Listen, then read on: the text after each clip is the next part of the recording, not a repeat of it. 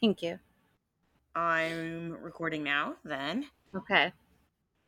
All right. So, this is for Hollywood's Haunted. So, yeah. Dun, dun, dun, dun. Welcome, everyone, to another episode of Hollywood's Haunted, the podcast. Dun, dun, dun. Today, we have the wonderful Teresa. Hey. Coming in from California. And me, Tia, here in fabulous Las Vegas. The other Hollywood, the extended version for extended Hollywood. That's true. I did hear that possibly there are some celebrities who are thinking of making a movie studio out here. Oh, wow. Which would be pretty interesting. I did hear Nicolas Cage was thinking about that for a while. Oh, really? Did I talk about this in the last episode? I feel like I might have. But Nicolas Cage was thinking about it for a while, and funding fell through from the city because the city decided to fund what's his name? The Tesla guy. Elon Musk. Elon Musk, yeah. And his underground Tesla tunnel that is very strange. I don't understand it. So there's this underground tunnel here that basically takes you from one end of the convention center to the other end of the convention center because it is big. And when we did NAB Show, when we went to represent the podcast at NAB Show, at the convention center, we were able to ride it, but it seemed like more than necessary, more dangerous than necessary.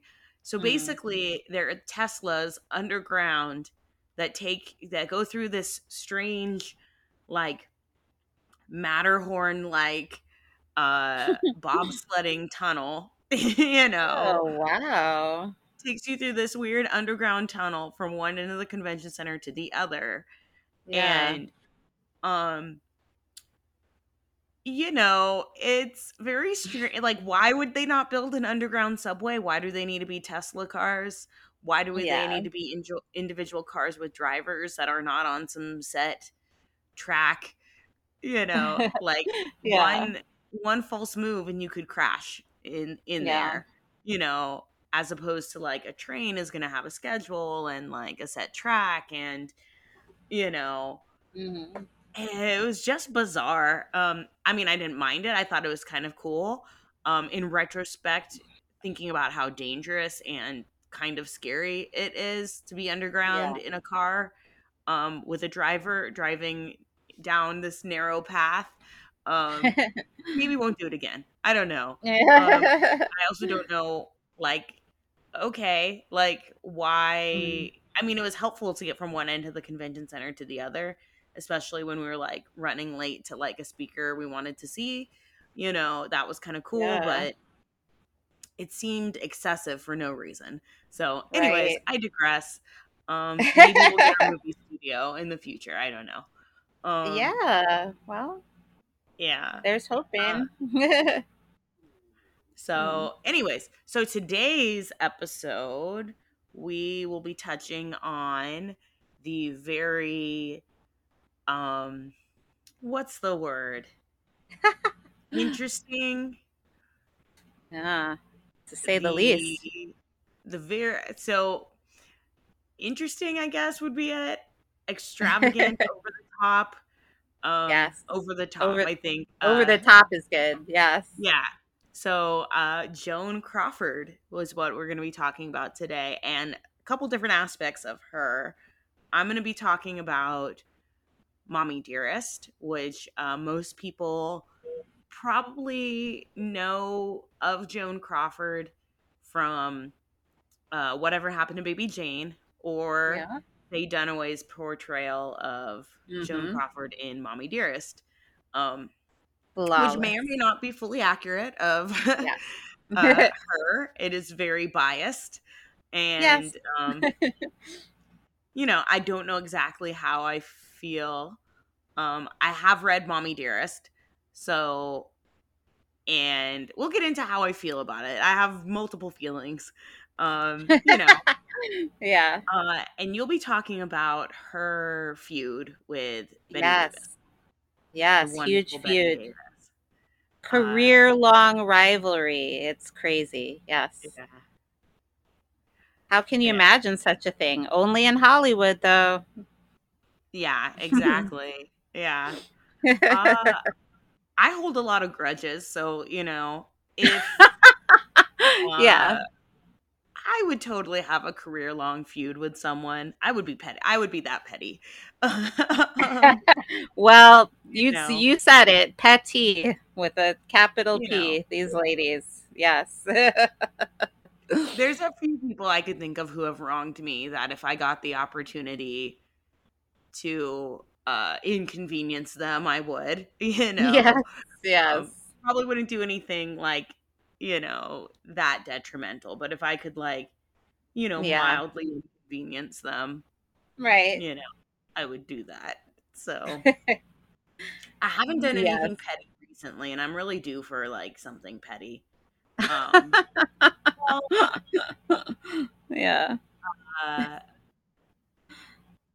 probably shouldn't say. No, I did do something petty the other day, but I'm not going to say so because it's going to incriminate me. Right. So I'll do that to myself. Yeah, there you go. But who I think I should go first because mine kind of starts. Yeah, I think you. Yeah, no, I think you probably should too. Yeah, I mean, it just kind of. Yeah, I think it makes more sense maybe because if I talked about their feud, their rivalry, it might be kind of like backpedaling a bit if you talked about. Yeah, so you should go. Yeah. Yeah. Plus, I'm gonna talk a little bit about who Joan Crawford is for those of you who do not. Oh yeah. No, maybe you don't know. They need to know. I definitely didn't know who she was for the longest time, although I had seen Mommie Dearest when I was young, you know. Oh, my. How young were you? I probably was like 10 or 11 when I saw this movie. What? So it did come out in like 81. Yeah. And I remember being like very triggered by it. Yeah. You know?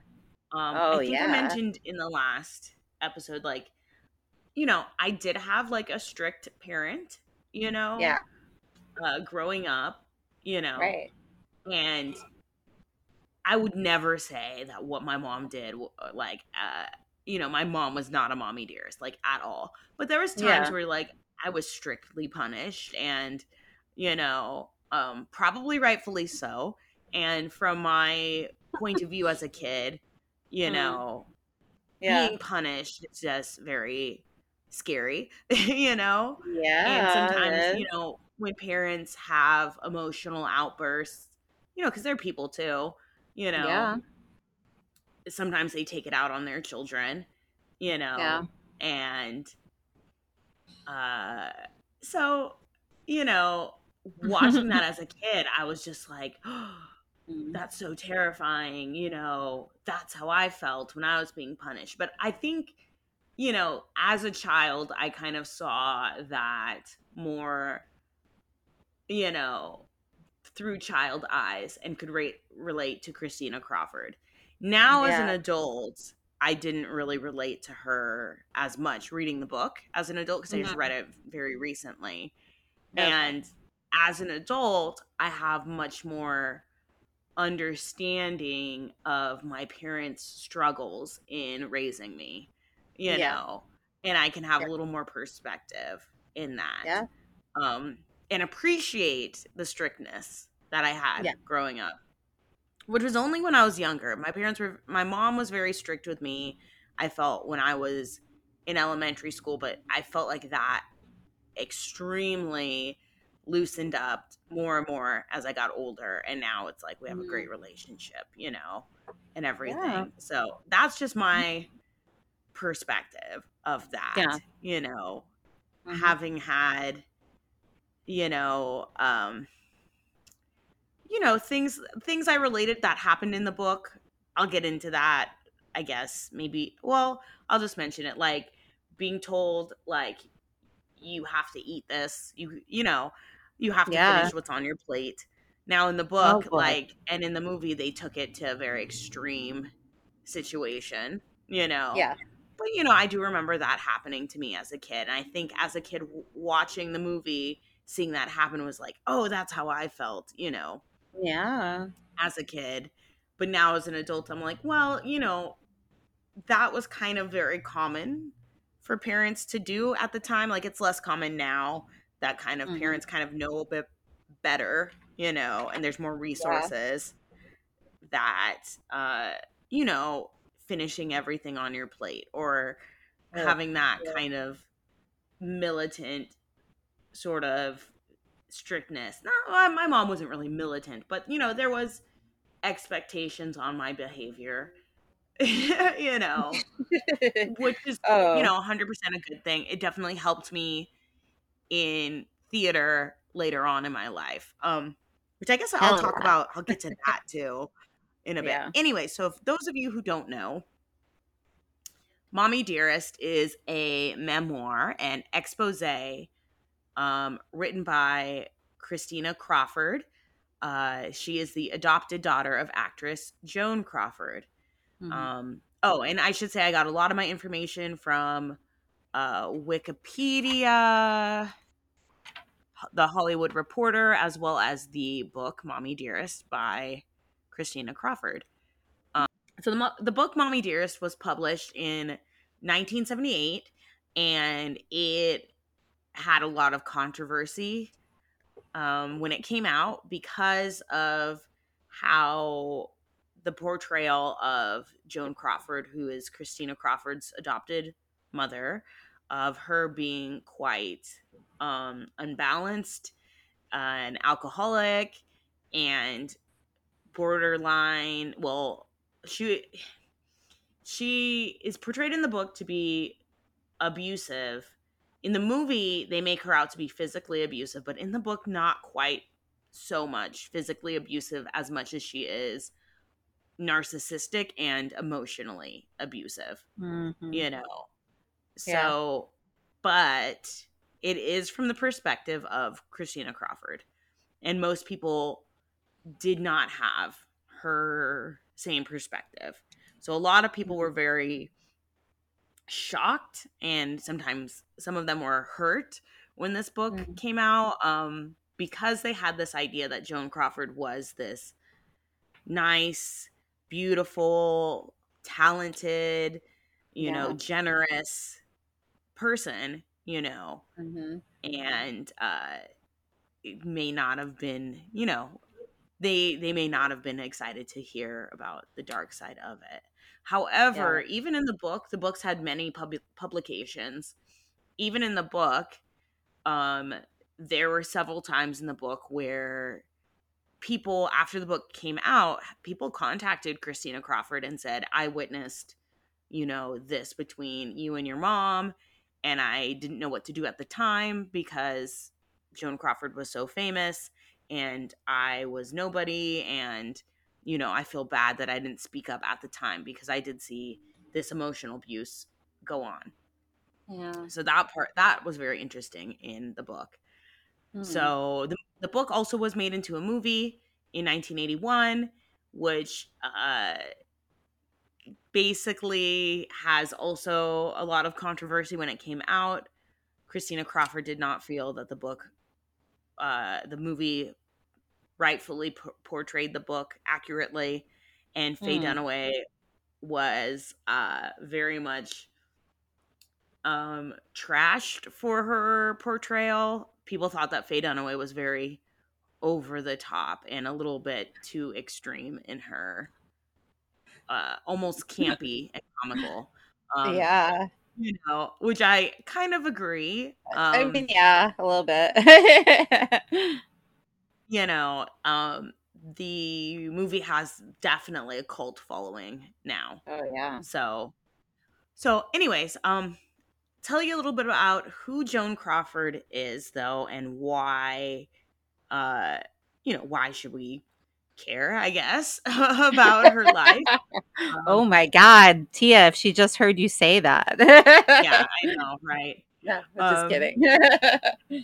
So Joan Crawford, that is not her real name. She was born Lucille Faye LeSueur, March 23rd of 1900 and what? Yeah, because nobody knows what her real birthday or birth year even is. Oh my goodness! Because there was some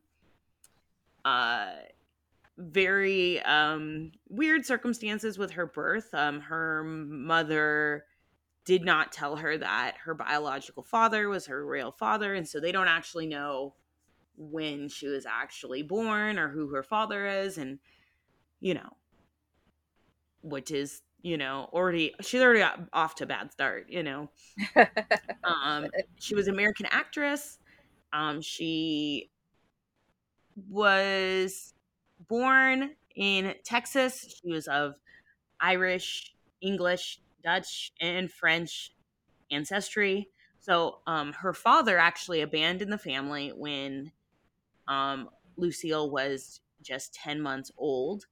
And the family eventually left San Antonio, Texas, to Abilene, Texas. And, he left to Abilene, Texas, reportedly working in construction. Now, her mother would become a sales lady.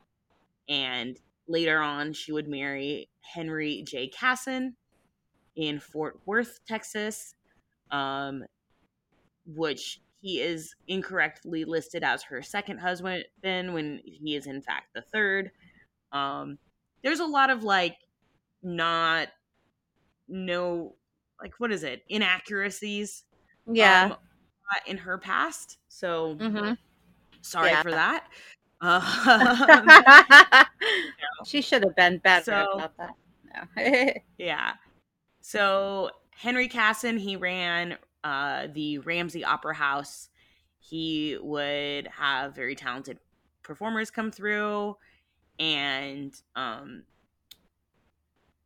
little Lucille, whose nickname was Billy, would enjoy watching the vaudeville acts, and she thought Cassin was her actual father for the longest time, but it was not. It was actually this other guy, LeSueur. Apparently Cassin allegedly began abusing her when she was 11, sexually abusing her. So, she went to a Catholic girls' school. One time, to escape piano lessons, she leapt from the front porch of her home and cut her foot on a milk bottle. She had 3 surgeries to repair the damage. And for 18 months, she was unable to attend elementary school or continue dance lessons, which probably caused her pain later on in her life, which maybe also led to her drinking. This also makes sense because, with her being abused as a child, also Catholic schools were very strict and abusive. Oh, this all kind of makes sense in building, her character. Yeah. She started as a dancer in traveling theatrical companies before debuting on Broadway. So her Broadway debut was in a show called Innocent Eyes at the Winter Garden Theater. Mm. I thought this was pretty interesting. To rid herself of her Southwestern accent, Crawford tirelessly practiced dictation and elocution. She said, "If I were to speak lines, it would be a good idea, I thought, to read out loud myself, listen carefully to my voice quality and enunciation, and try to learn in that manner. I would lock myself in a room and read newspapers, magazines, and books out loud. At my elbow, I kept a dictionary. When I came to a word I did not know how to pronounce, I looked it up and repeated it correctly 15 times." Yeah. So kind of also starts to peer into her obsessiveness and her wanting to be perfect. Yeah. So she, in 1922, prior to her debut on Broadway, though, she did attempt to, she registered at Stevens College in Columbia, Missouri, giving her year of birth as 1906, which may or may not be true. She attended for a few months, but withdrew after she realized she was not ready for college because of her family's instability. She would never go past she would never attend any more college. But anyway, after Broadway, she was signed to a motion picture contract with Metro-Goldwyn-Mayer in 1925.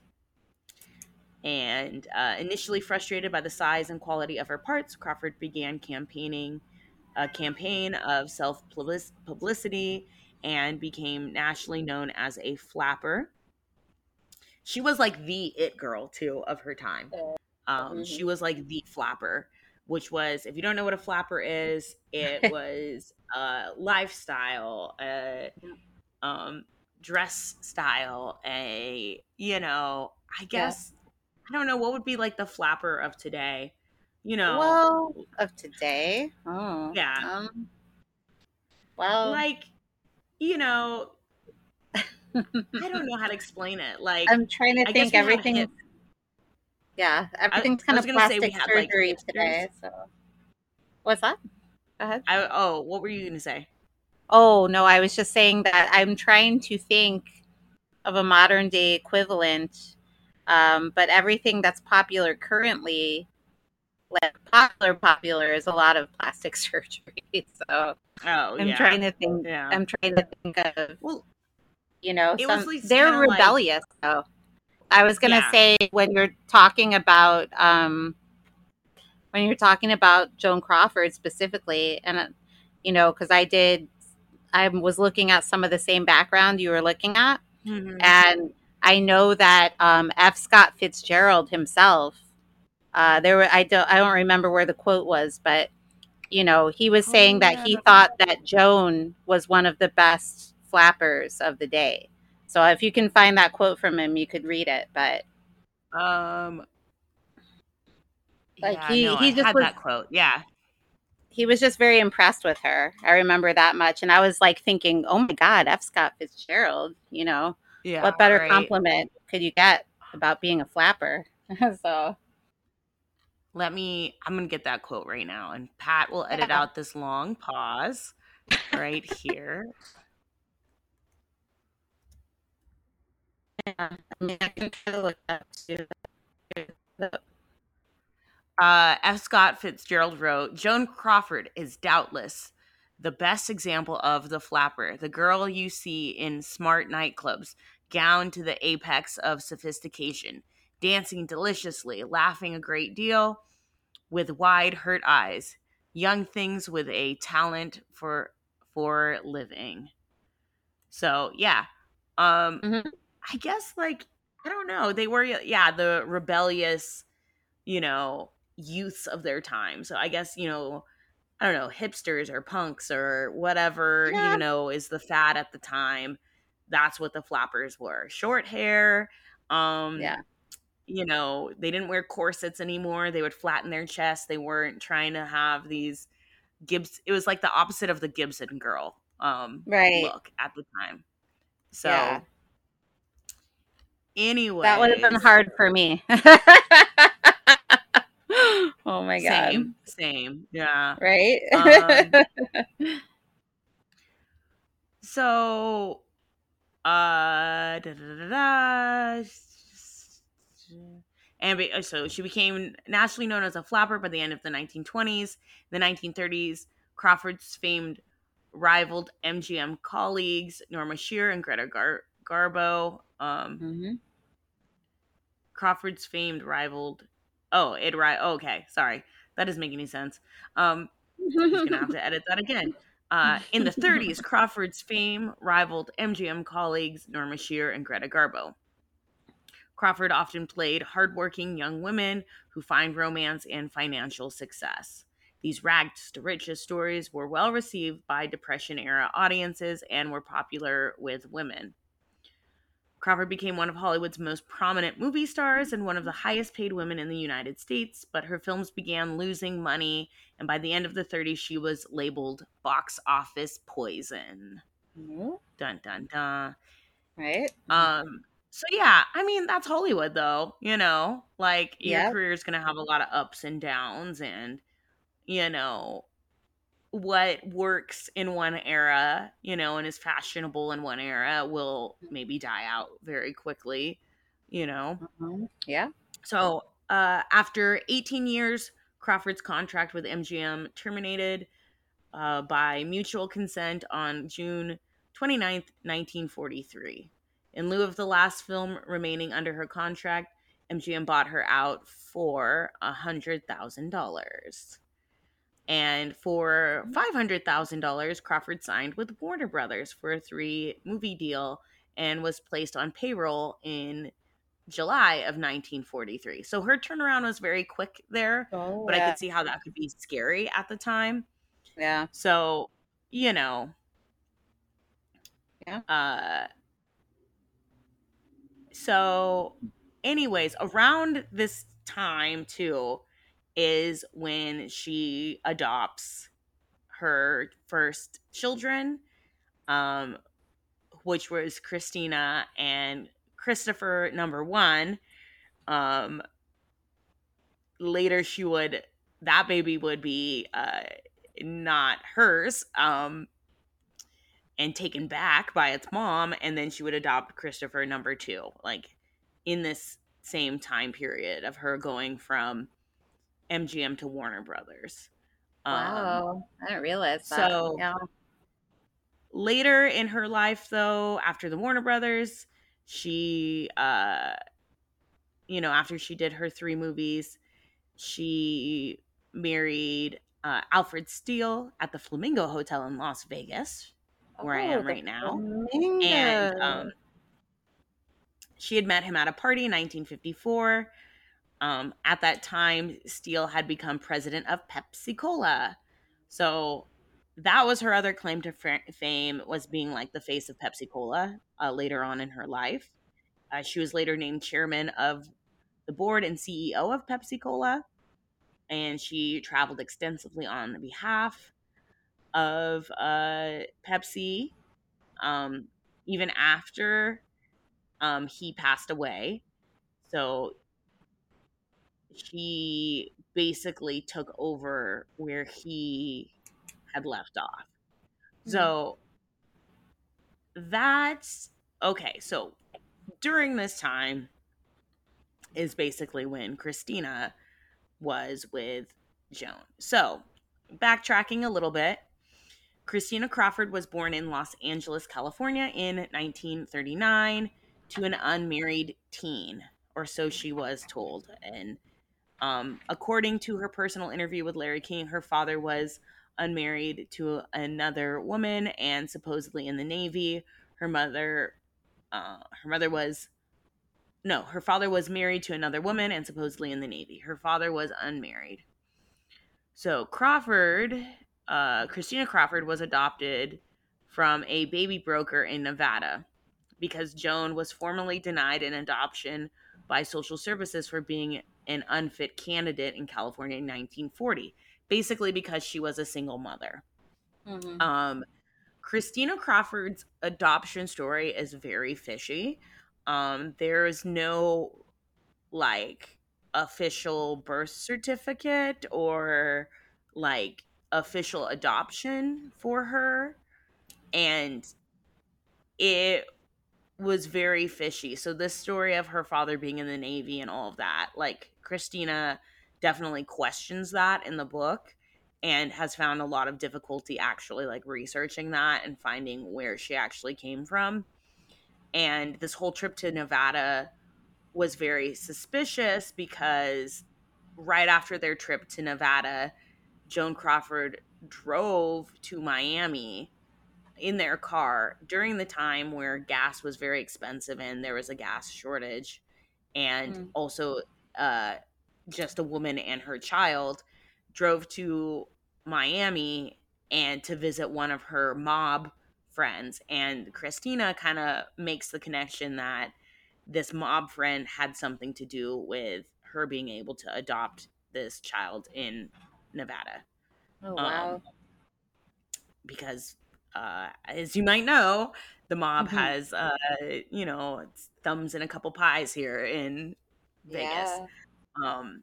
So there is some suspicion in that. Christina was one of 5 children that were adopted by Joan.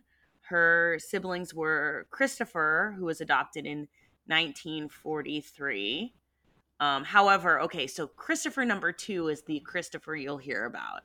In 1942, the year earlier, Joan had adopted another boy named Christopher, but he was ended up being reclaimed by his birth mother when she found out, you know, that where he was and that he was put up for adoption. She wanted her kid back, which led me to think that some of these, that it was just very suspicious. And it was not uncommon at the time for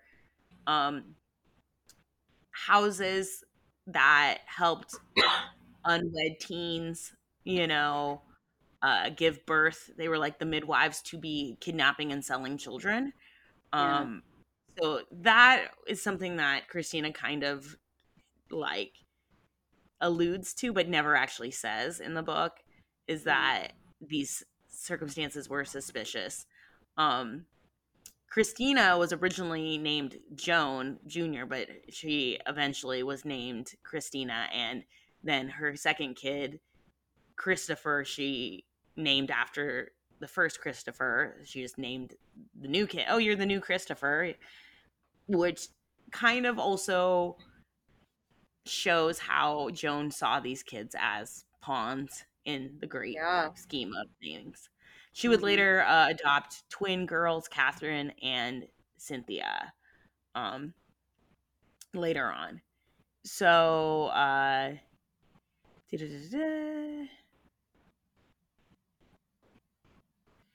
so Christina, you know, she, so I don't know where I should go with this. Okay. So,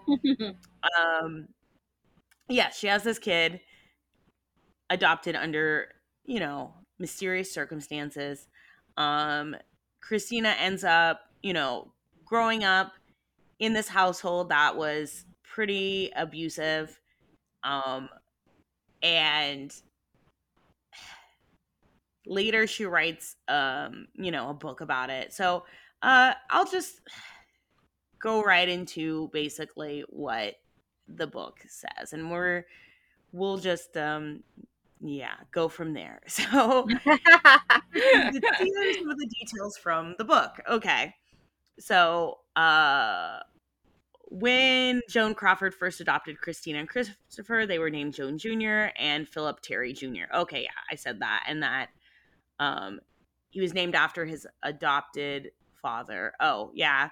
Joan Crawford married several people, but after Crawford's third marriage fell apart, she renamed her children. So, yeah, she just sees them as things that the autonomy over these kids is just like, ugh. Anyways. Yeah. So, here's another, this part's pretty, so I'll comment a little bit on their first togetherness of I don't know what I'm saying. So their relationship at first was like very much Christina was joined at the hip of her mom. And I think it was this feeling of this shiny new toy, this like, I just got a new puppy, I'm going to show it off. And she dotes on her daughter, but things start to unravel here and there, and Joan's true colors kind of start to come out. The most prominent thing that is portrayed in the book and in the movie, this wire hanger scene is actually the combination of 3 different events of that happened in the book. So in the movie, they make it more intense, like it's this extreme situation, but this was kind of the combination of three different things. However, in the book, Christina does say that her mom hated wire hangers. In the middle of the night, her mother finds a wire hanger in her room that was left over in her closet, that was left over from her dry cleaning. And she knew her mom hated wire hangers and just didn't think to get rid of it and didn't think it was a big deal at the time. There's a lot of that happening in the book where she is like, I didn't think it was that big of a deal, but apparently it was, you know, which is interesting. I want to talk about this a little later too. It's interesting because I just finished reading I'm Glad My Mom Died by Jennette McCurdy. I purposely read that right after this book because I was like, that's, you know, kind of in the same air. Whereas, you know, in Mommie Dearest, Christina Crawford's constantly being like, it's not that big of a deal. I didn't think it was that big of a deal. Why is she making it a big deal? And whereas Jennette McCurdy, when her mother kind of goes off on weird tirades over things that are little, she says to herself, you know, she's right. I won't do that again, you know. And it just kind of shows how kids kind of adapt to their parents and adapt their emotions to, you know, tiptoe around their parents. So anyways, I felt that a lot in the book. So her mom hates wire hangers and basically goes on a tirade saying no wire hangers, no wire hangers, and beats her and hits her in the ears. Now later on, Christina Crawford did come out and say that the movie portrayed her being beaten with the wire hanger and that never happened, but her mom was physically abusive to her several times. Christina had a favorite dress until she provoked her mother into shredding it. And Joan Crawford made Christina wear the dress for a week in order to humiliate her. So she makes her kid wear this dress that she ripped up for a week, and the dress barely covers her. And she tells Christina, if anyone asks, you know, about the dress and why you're wearing that you're going to tell them that I'm, you know, I'm a bad kid and I don't listen to my mother. Oh my God. Luckily, at this point, she's not going to school publicly, or she's home for like a vacation. And luckily all of the servants in the house knew what was going on, and they knew not to ask her about it. And she was like kind of relieved that they never ask about it. But it's pretty horrible. So Joan Crawford was also prone to night raids in which she would wake the children up drunk and make them clean messes that they hadn't necessarily made for hours on end. She would make them clean, and there was one time where she went into the garden and she just cut up all the rose bushes and then made Christina clean up all of the trimmings and everything in like the middle of the night. And when the gardener got there the next day, he just quit. He was done with that. Christina says that she was once starved for days when she refused to eat an undercooked steak that was still bloody, in a bid for her mother to further control her. So yes, that is another thing that happened. So that's what I was commenting on before, is that like my parents would be like, you need to finish your whole plate, you know, and eat all your food, and sometimes be very strict about that. You know, I mean, it was probably a few occasions that I remember, you know, but in this book. So basically Christina hates rare meat, but her mother keeps making her eat these rare steaks. And it's like a 3-day thing, like a standoff between the two, where her mother will not let her leave the dinner table. And at night she puts a steak in the fridge And then in the next day, she makes Christina sit down at the dinner table and spend all day looking at this steak. And by like the third day, the steak is like moldy and disgusting. Oh. She hasn't eaten in like 3 days. Yeah, it's pretty horrible. Got to be fucking kidding me. That's disgusting, man. Pretty awful. Oh my, she ended up not eating it, I believe, in the end. And the mother just gave in, but it, yeah. Thank God for that. Oh my God. Ugh. Supposedly, Joan tied Christopher to the bed in this sort of device so he wouldn't get out of bed at night. They do portray that in the movie. That part I read was very weird that she would only do that to one of her children. So yeah. At Christmas, the children were photographed as being gifted tons of items, but then they were allowed to choose one thing to keep while the rest were given away to charity and or saved to be regifted to other kids throughout the year as birthday gifts. So this is a thing where I was kind of like, maybe I don't fully agree with Christina Crawford on this. So they would be given tons and tons of presents because of, you know, Joan Crawford's fans, but the mother would only let them keep a few, and then the rest were given away. And, you know, Christina always says like how very little she was given, you know, and she was given basically necessities, and never ever was she given anything extra. And she's very bitter about this, you know. And I'm like on the fence about it because I'm like, you know, I know that Joan Crawford is just trying to teach you to be appreciative of your things and not spoil you. It was pretty extreme, though. It definitely was. It, as a kid, you don't understand, well, these are my presents. Why are they given away? You know?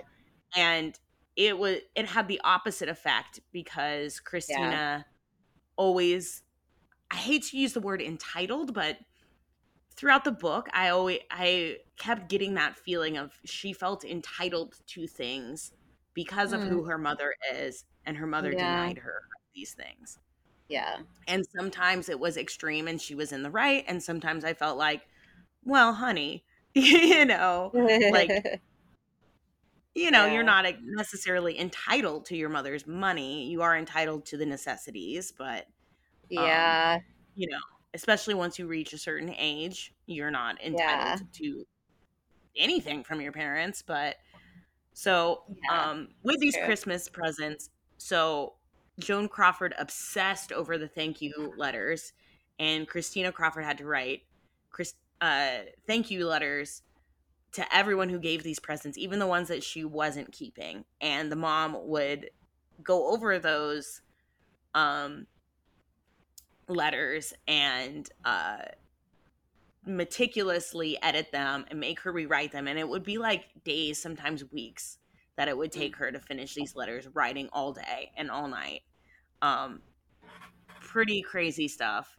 Even later in her life, they have an argument over Christmas letters, and Joan Crawford actually ends up pulling Christina out of the school that she is and makes her go to this Catholic school and takes her away from, you know, her friends and these two teachers, the two people who ran the school, who were basically her like second parents, you know, her real parents who raised her and looked after her, and take her away and make her go to this Catholic school as a punishment because she didn't like write her Christmas thank you letters.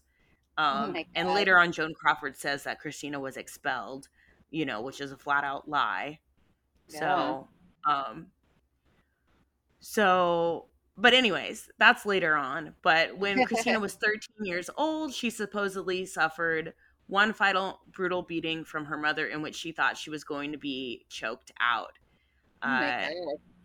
Christina says, that was the last time we had physical violence because I knew that if that happened again, I would do everything in my power to protect myself. She told that on Larry King. This part of the book infuriated me because this is the one time that social services was actually called. Okay. And social services shows up to the house, talks to Joan, talks to the people in the house, you know, the servants, and talks to Christina and sees Christina beaten up. And social services just tells her, you know, as she has like a bloody nose, tells her, oh, well, just try to get along with your mother, you know, because of who Joan Crawford is. And he knows that he doesn't want to start this big controversy, you know, and yeah, how powerful Joan Crawford is. And it just, the system hopefully is better than that now. I know it is still messed up, you know, and there it still has problems, but hopefully, you know, it's just made me so mad. Anyways, Christina wrote that when she was 15 years old, she was so depressed from her mother's treatment towards her that she tried to kill herself at boarding school by overdosing on pills.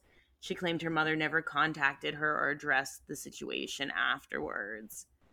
Although Christina never flat out accused her mother of killing her fourth husband, Steele, she had pointed to the fact that the healthy man suspiciously fell down the stairs only 3 years after they had been married. Oh yeah, that's another thing. But yeah, there was a lot in the book.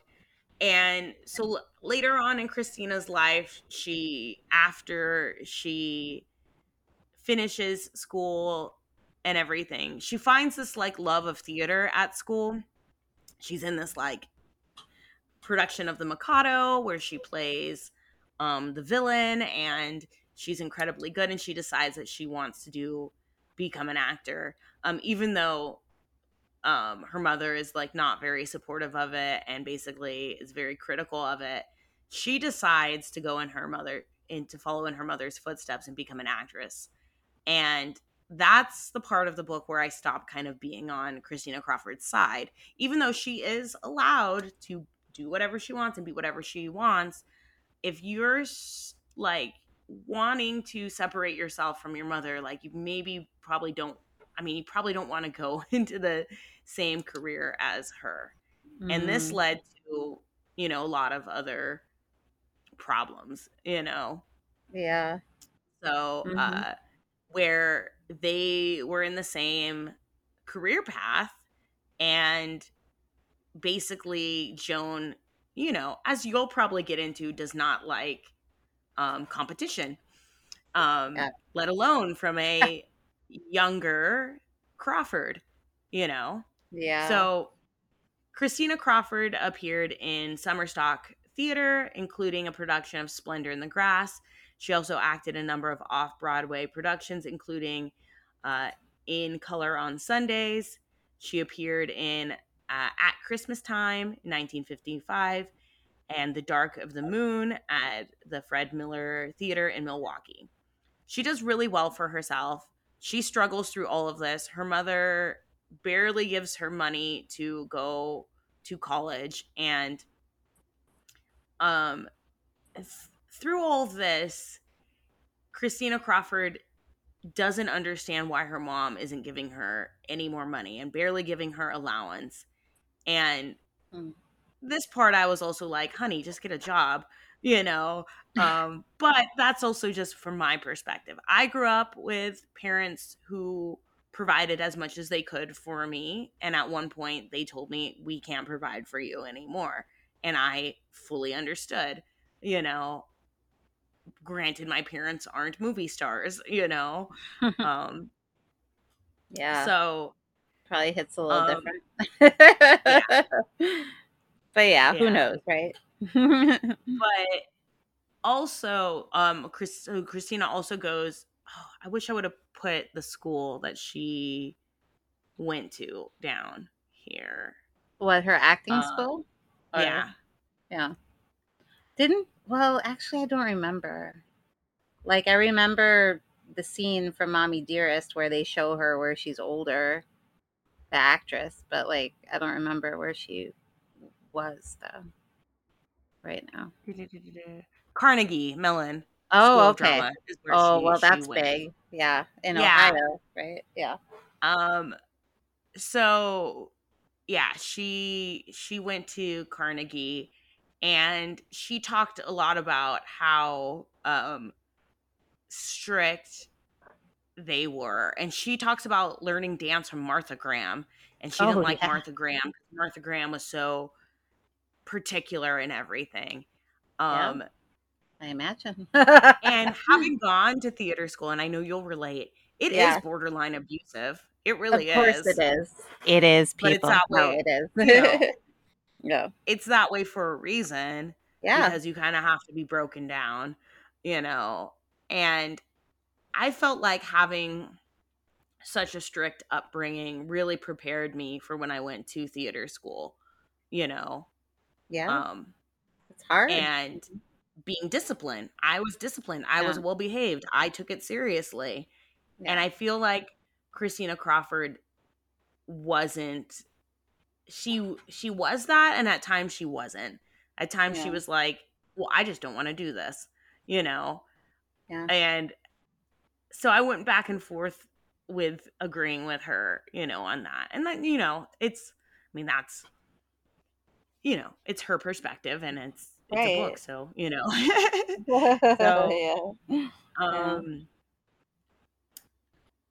so anyways, she's in Wild in the Country with Elvis Presley. She does other movies on, and basically at one point she does this play in October of 1965.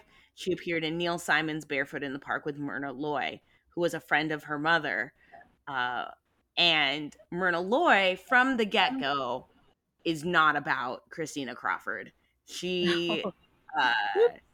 So Myrna Loy just hates her and hates the way she acts, hates, her, the way she talks. Myrna Loy has a very distinct way of sounding. She's very mid-Atlantic, and she didn't like Christina Crawford's, normal way of speaking.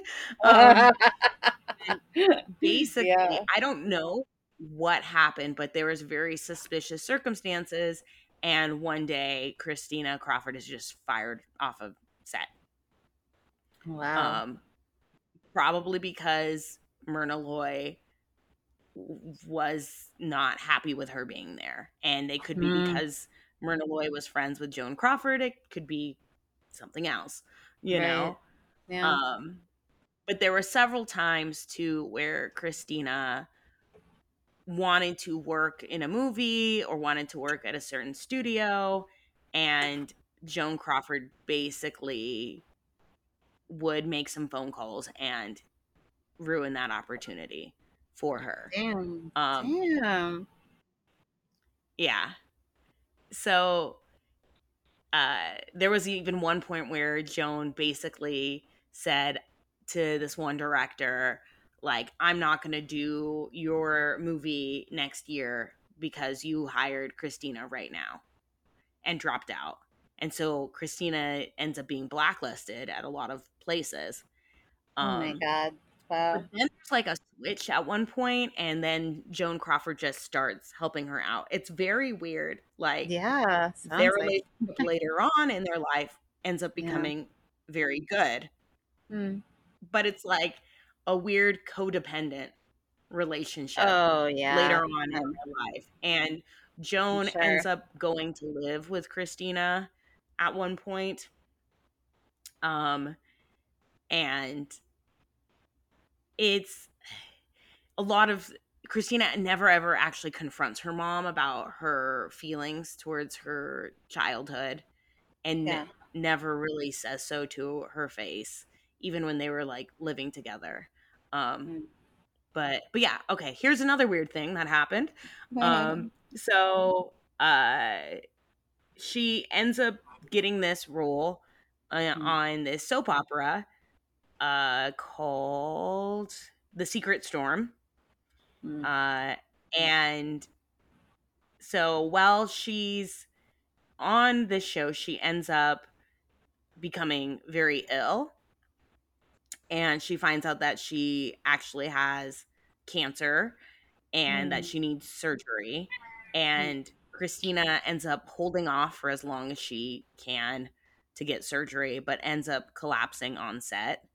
And while Christina is in pain and drugged up, basically the director of the show tells her, your mom has offered to fill in for your role on the soap opera in your absence. And so in her 50s, Joan Crawford plays Christina's role of a 29-year-old while on Secret Storm while she's in the hospital. Oh. And Christina really had no say because she's like drugged up and in surgery. And, you know, the studio believes that this was going to be incredible ratings. And it ends up being like a total disaster because Joan Crawford shows up to the set drunk. She can no longer, you know, do the long hours. She's not cut out for doing soap operas, which is a very quick turnaround. Like, you need to do it in one take.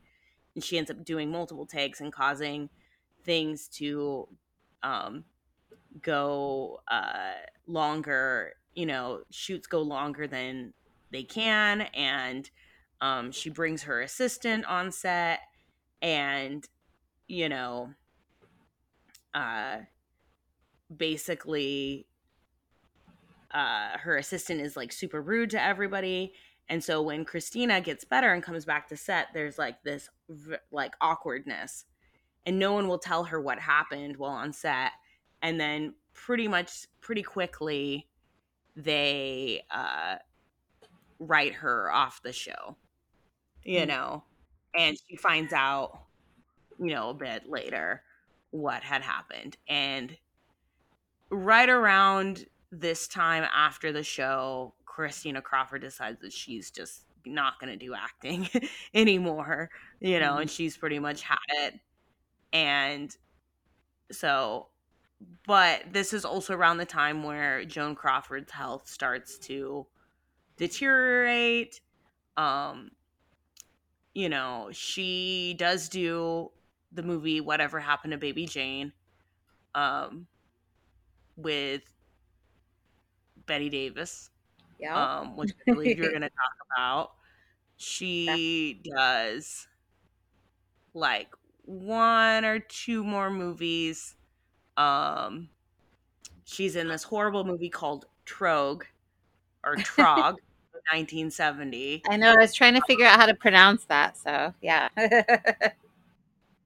That Christina Crawford basically says should be forgotten.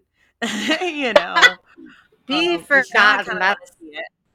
I know. That's like the best / worst kind of review. Yeah. Yeah. So, on May 6, 1977, Joan Crawford gives away her Shih Tzu because she was too weak to continue to care for her dog. Aww. And Joan Crawford ends up, she passes away on May 10th, 1977 in her apartment in Lenox Hill, New York. And Joan Crawford's last words before she passed away of a heart attack are probably the best famous last words that I've ever heard. Joan Crawford, as her housekeeper is praying over her to say, and her housekeeper says, God help you. Joan Crawford's last words are, damn it, don't you dare ask God to help me. Oh, man. Shit. Yeah. Even to the end, Joan Crawford does not need help from no one. Well, That was always true. That's for sure. Yeah. Wow. So, a funeral is held at Campbell Funeral Home, New York, on May 13th, 1977. In her will, which was signed on October 28th, 1976, and this is after her relationship with Christina is mended and she's living with Christina and they have a happy, okay relationship. Joan Crawford bequeathed to her two youngest, Cindy and Kathy, $77,000 each from her $2 million estate.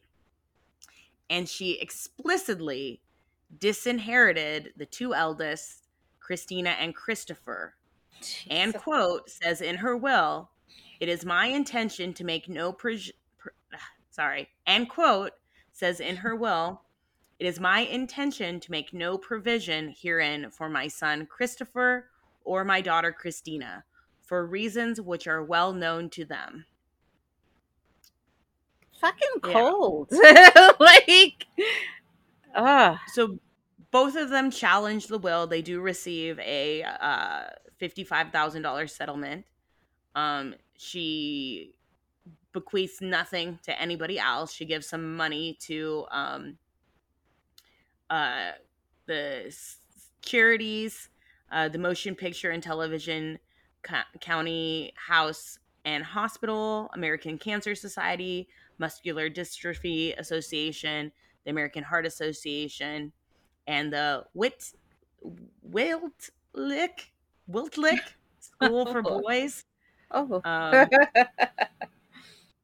So she gives money to charity and the two twins, her two youngest twins, but nothing to Christopher or Christina for reasons that are well known to them. Oh, well, I'm sure they do know those reasons. Not so. 2 years after, or no, a year after her mother's death, the book Mommie Dearest comes out. And yes, she basically accuses her mom of being cruel, violent, neglectful, and a deceitful, narcissistic fraud. A year after her mother's death, Christina Crawford publishes her book, Mommie Dearest. And the book accused her mother of being cruel, violent, neglectful, and deceitful, a deceitful, narcissistic fraud who adopted her children only for wealth and fame after she had been labeled box office poison following her firing from MGM Studios. So in 1981, the movie comes out, Mommie Dearest, starring Faye Dunaway as Joan Crawford and Mara Boyd as very young Christina.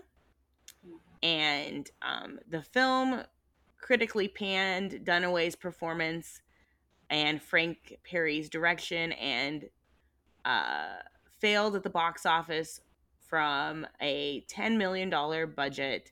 The film basically was box office failure.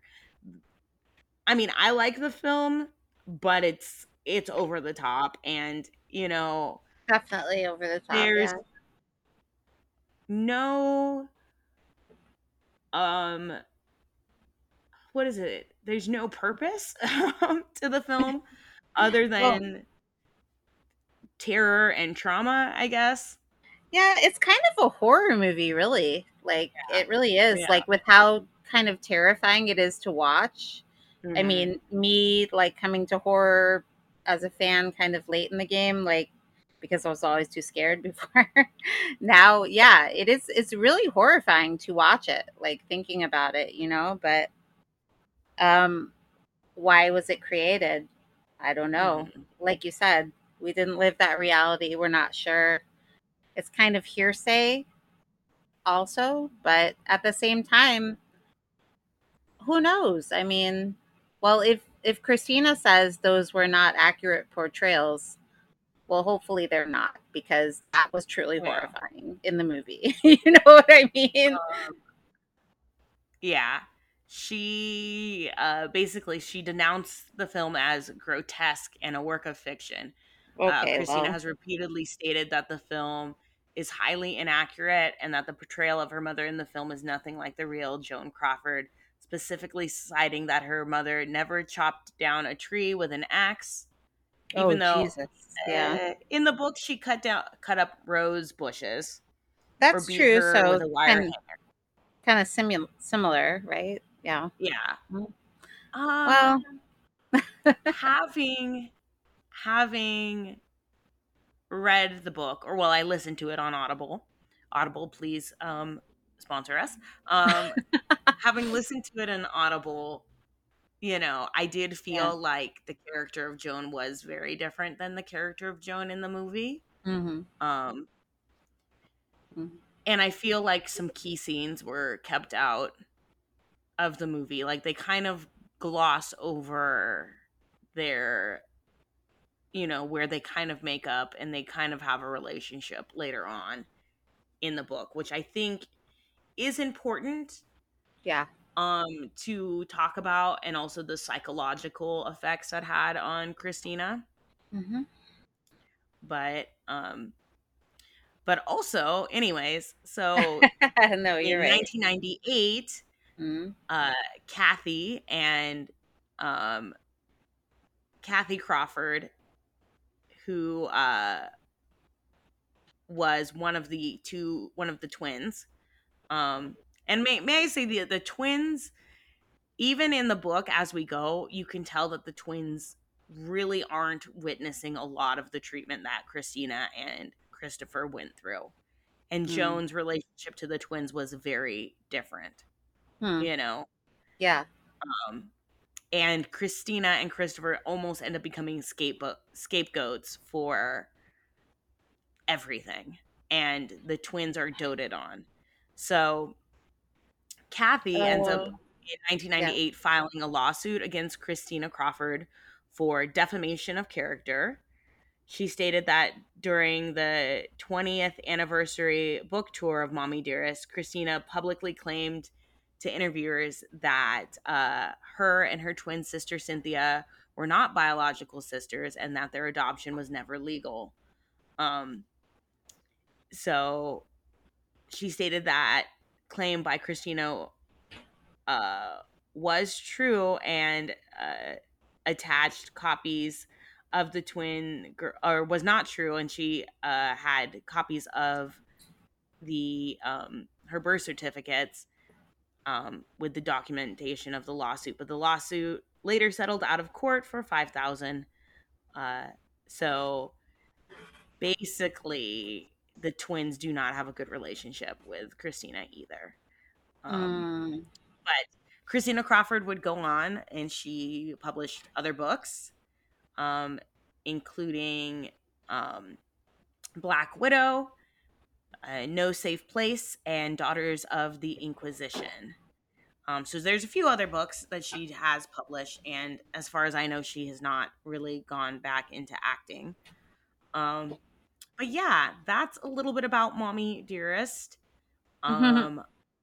I was definitely not always agreeing with Christina Crawford's right to be as is indignant, I guess is the word, I don't know. Yeah. I felt like there were several times towards the end of the book that I was like, get over it, get over this. Mm-hmm. But that's also me coming from another perspective. And, that's me wanting her, I don't know. Just she is almost as obsessive as her mother is obsessive. I'm sure, because that's what happens. Yeah.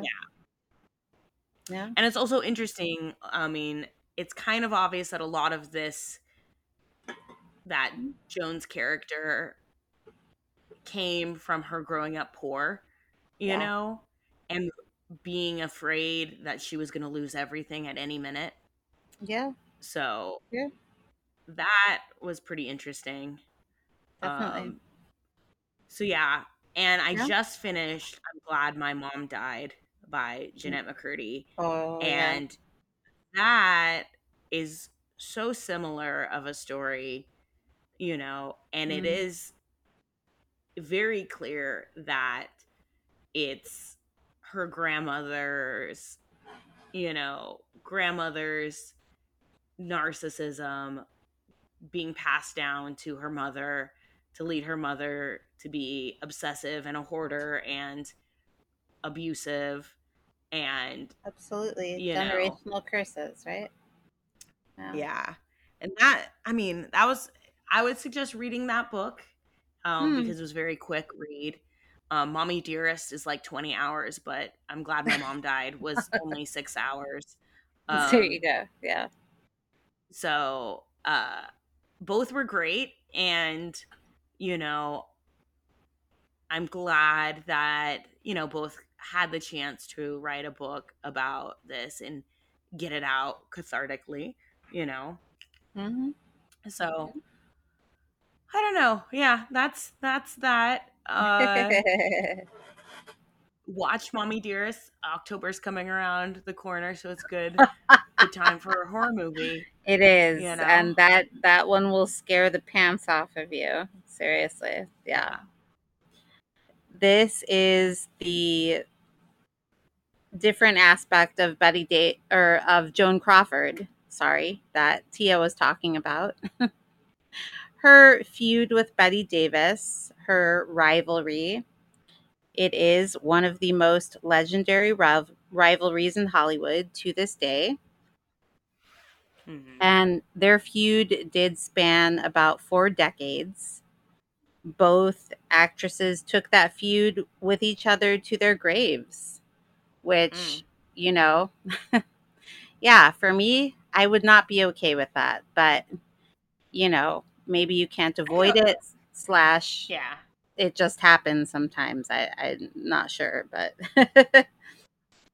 I mean, sometimes holding a grudge feels really nice, though, where you're just like, no, I'm not going to forgive you for that. You know? Yeah. I feel like all my grudges that I have are justified. And, you know, I don't need to like everyone. True. You know? I have said as much before myself, so I don't need to like everyone. So, you know, if you think I don't like you, feel free to ask me, and I'll let you know. So there you go. Anyone who's listening who thinks I might be holding a grudge against them, maybe I am. I don't know. Maybe not. Maybe you. Never mind. All right. Here's your opportunity is now, folks. Yeah. Okay. Well, let's get back to, you know, a little background. I won't, you know, try to go over the same stuff about Joan, at least, as Tia has gone through because, you know, she definitely has done more extensive research than I had, but just to get the background on Joan Crawford, I definitely knew who Joan Crawford was. I mean, a top Hollywood actress. And yes, her name was Lucille Faye LeSueur.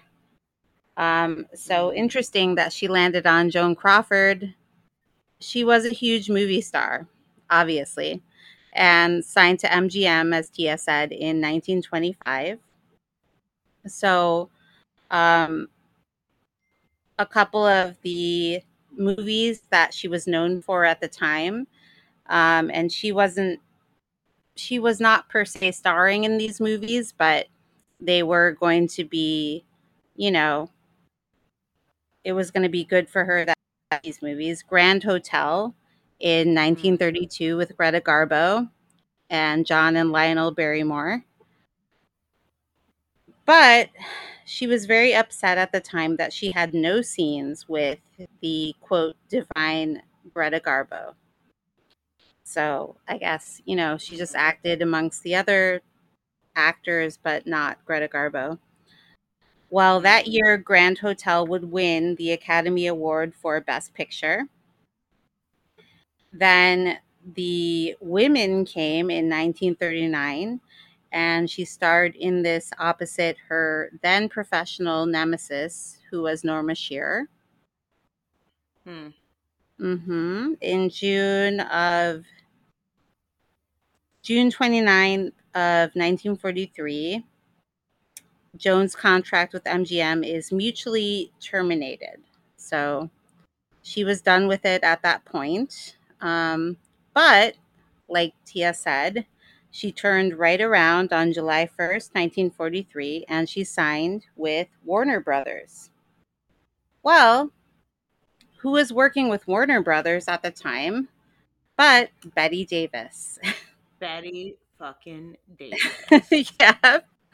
Bringing us to our next player in this humongous drama. Honestly, it's so much drama that I wrote, you know, because I'm still writing all my research. That's how I do it. But I wrote more pages than I thought I would because I was like, oh, my God, this is just too much. But so Bette Davis was known as Ruth Elizabeth, quote, Bette Davis. She was born April 5th, 1908. And she would pass away decades later in 1988. But we'll get to that later. She was also a huge actress in Hollywood.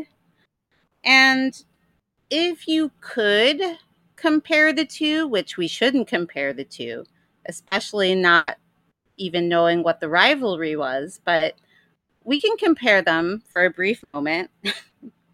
We'll say that Bette was more of the actor, I guess, if you'll say. Stage actor, I guess. And Joan was the movie star. She was the big it person, you know. She was the face you saw splashed across the screen. Which Bette, that would happen for her too. But for reasons other than the reasons that she wanted. I'll try to get into that. But yeah, Bette Davis was huge. I mean, I'll just mention something later. But so she would go on, Bette Davis would go on to win 2 Academy Awards. And she was also the first actress to ever receive 10 nominations for Best Actress in her category. Yeah. And she moved to Hollywood in 1930. So obviously, based on the dates of these ladies, Joan was already established in Hollywood at that point. Bette was new to Hollywood. But they had so many similarities. I'll get into their similarities in a moment, but I'm just trying to give some background right now on Bette Davis. In 1935, she was in a movie called Dangerous, and that was going to be her first Best Actress nomination, and she won in the category that year. In 1938, she was in a movie called Jezebel. That was going to be her second Academy Award nomination. She also won for Best Actress. In 1950, she was in a movie called All About Eve. That was another Oscar nomination for her. But she didn't win that year. She won at the Cannes Film Festival. She won the award for Best Actress, but not here in the United States. And her last Oscar nomination was going to be for Whatever Happened to Baby Jane, of course, that Tia already mentioned, in 1962. A couple other quick factoids about her. She was the first female president of the Academy of Motion and Picture Arts and Sciences. Oh, wow. And Yeah, it's pretty big, right? She was also who that is. They make the Academy Awards. Yep. Yep. They make them. Yeah. She was also the first woman to receive the Lifetime Achievement Award from the American Film Institute, otherwise known as AFI. Oh, wow. Yeah. And in 1999, Bette Davis was placed second behind none other than Katharine Hepburn on American Film Institute's list of the greatest female stars of classical Hollywood cinema era. So oh, wow. That's pretty big. Mm-hmm.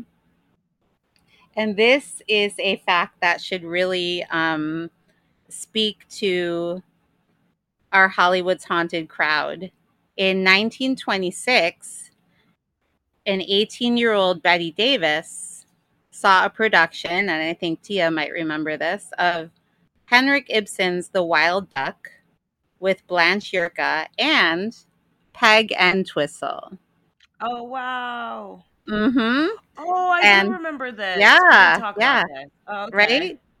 And yeah. Betty, she recalled, the reason I wanted to go into theater was because of an actress named Peg Entwistle. Wow. So you see, Peg, you had a fan in Bette Davis, but I digressed from that point. So, but that's the reason that she said that she wanted to be an actress. So, pretty big. Wow. Yeah. Let's move on.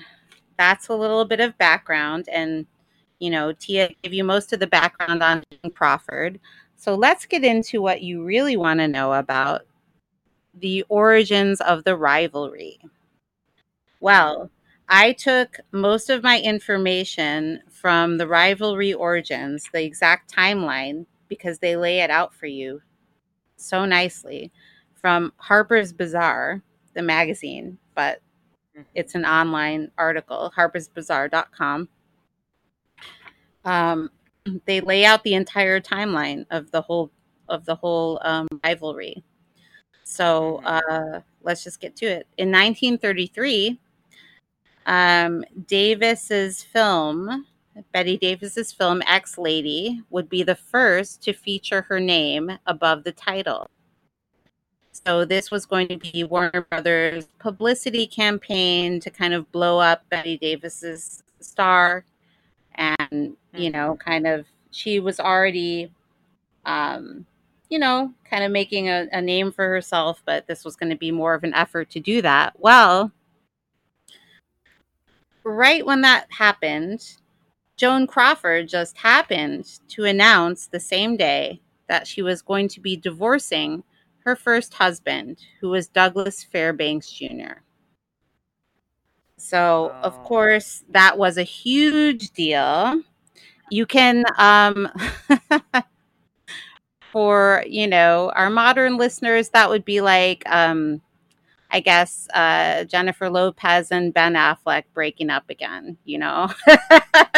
They're married again now. They're breaking up again. So, anyway, the papers. I want to know who Douglas Fairbanks Jr. is. Oh, yeah. Go ahead. An episode on his ghost. Yes. Wait, I can't tell you what number episode that is. So good luck. Good luck. Finding that one. Good luck. So the rivalry, you know, started supposedly because the papers were covering Joan exclusively and all the drama from the fallout of the relationship, and not Bette. So Ex-Lady, her movie, Bette Davis's movie, was dropped from the theaters after only a week due to poor ticket sales. Oh. Yes, because she only received a small blurb about the movie, and everything else was Joan Crawford and Douglas Fairbanks Jr. are divorcing. So it's said that out of that, the feud was born. Bum, bum, bum. Yes. Then in 1935, Joan marries actor, and I think I'm going to pronounce this wrong. I'm trying to pronounce it right. Franchot Tournay. I think it's French. And he was her, or I'm sorry, he was Bette Davis's co-star in the movie Dangerous. So Crawford and Tournay announced their engagement during the filming of Dangerous while Bette Davis was still making the movie. And the part that was so hard for Bette Davis to accept, other than the fact that she had to interact with Joan Crawford, was that she was in love with Franchot Tournay. Oh, no. So, yeah, she was... She even admitted in many interviews her jealousy during this time period that Joan decided to get together with him. She really felt that Joan Crawford stole him from her. So whether Franchot Tournay's feelings toward Bette Davis were the same, who knows? But we definitely know that he was feeling something for Joan Crawford, but she was, you know, maybe being sneaky at the same time. Who knows? So it's kind of a question mark. But that added fuel to the fire. Another thing that added fuel to the fire was in 1936, so a year later, Bette Davis's Oscar came through. She won for the film Dangerous as Best Actress. But at the time, you know, well, some would say that fashion is not important in the Oscars, but others would definitely. I was just going to say others would definitely disagree. I think people not in the know, perhaps, but so. That year, Bette Davis won for Dangerous, and she wore a plain navy dress. It was actually an old costume, by accounts. She wasn't thinking she'd win. I don't know. But then again, I don't kind of buy that, because now knowing what I know about Betty, her ego was humongous. So, and she would be the first person to say that. So anyway, but regardless of that, she wore a plain navy dress. She didn't think she'd win. And then because Franchot Tournay and Joan Crawford were together at that time, you know, he felt that she was being rude to Bette Davis. And he recognized that, and he actually called her out on it. And when he called her out on it, Joan Crawford apparently had a sneer on her face. And she called out to Bette Davis, "Dear Betty, what a lovely frock." So just dissing her dress to her face and telling her, you know, oh, you look simple. You look, you know, whatever.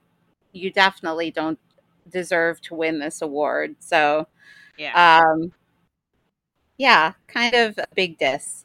In 1943, Joan moved to Warner Brothers, and that was, you know, what we were talking about before, in the split when she left MGM. But when she moved to Warner Brothers, she demanded the dressing room adjacent to Bette Davis, apparently. And at this point, Bette Davis had been at Warner Brothers for about a decade now. But Joan, I mean, who knows exactly what her intentions were? It's kind of, you know, could be a few different reasons, but she sent gifts and flowers to Betty to try to win her over. And Betty just refused everything. She sent all of them back, everything. She was not trying to have it. And at that point, it was kind of a question as to you know, why really she was doing this. Well, I'm going to get to kind of more about it in a moment. But even at that point, there was a speculation that it was because Joan had some kind of maybe sexual obsession with Bette Davis, and that was kind of the reason why she might have been sending her all of these things. And she had even said said things kind of loosely, you know. That was in the book too, that Joan Crawford had this repressed sexual desires towards women, and she would kind of take it out on a few of her servants. Right. She one of them in particular ended up quitting because Joan had made drunken advances towards her. Mm-hmm. So, yeah. That was definitely a thing. Mm-hmm. In the book. Yeah, no, for sure. And it's gonna this was 1943. By, mm-hmm. Let's see, math. By 7 years later, it was kind of gonna not even be a question anymore, maybe. So, mm-hmm. Okay, so we're at 1943, though. At 1945, Bette Davis was offered the lead role in the film noir Mildred Pierce, but she turned it down. I believe she was pregnant at the time, and that was her reason, namely for turning it down. But Joan Crawford, of course, snags the role after Bette Davis refuses it, and she wins her first and only Oscar, and she accepts the Oscar from her bed. Wow. Yeah, quite unusual, but you can see the picture even if you Google it. But Mildred Pierce, for anyone out there, I have not seen the version, shockingly enough, with Joan Crawford. I should watch that version. But I've seen the version that was filmed much, much later with Kate Winslet. And it was really good. It was a very depressing piece from what I remember. But of course, it was probably great for the time. So check it out if you're interested. But a couple years later, in 1947, again, Joan Crawford would take a role from Bette Davis. And she took the lead role that was actually written for Bette Davis specifically in the crime drama Possessed. So that was going to earn Joan another Oscar nomination. She didn't win that year, but she still got nominated. So at this point, we're talking in general terms about Bette Davis being the true actress who appreciates her craft, and she's very good at what she does. And we're talking about Joan Crawford being this big movie star who maybe doesn't care about acting so much, but she's kind of portraying being an actor, but she's still winning the Oscar and getting an Oscar nomination. So was she really a bad actor? I don't know. Kind of subjective, maybe. So remember that controversy. I can't even talk anymore. Remember that controversy that was happening in 1943? Well, in 1950, that would turn up a notch as there was a women in prison drama called Caged. And that was intended by Warner Brothers to be a joint Crawford-Bette Davis vehicle. But Bette Davis refuses to sign on to do, quote, a dyke movie. So Crawford, as we were talking about a bit before, has admitted to having relationships with both men and women. So that's not, you know, something that's not, or, you know, something that's not, it's who she is, right? But yeah, Bette Davis is not into it at all. And because of her ego, she knows that on some level that, you know, and this is kind of speculation, kind of hearsay, but according to those who knew her and what was going on at the time, she thinks because, you know, of how she is, she's like, well, yeah, well, Joan's into me, so I'm going to use this against her type of thing, was kind of it, you know? So, yeah. Then in 1952, and this is kind of, I would say the ultimate veiled insult. It wasn't very veiled. I mean, it was pretty clear what the insult was, but nonetheless, in 1952, Bette Davis plays Joan Crawford on screen in a movie called The Star. And it was written, it was written by one of Joan Crawford's close friends who supposedly had a falling out with her. And so she was ready to just kind of do an expose type of thing.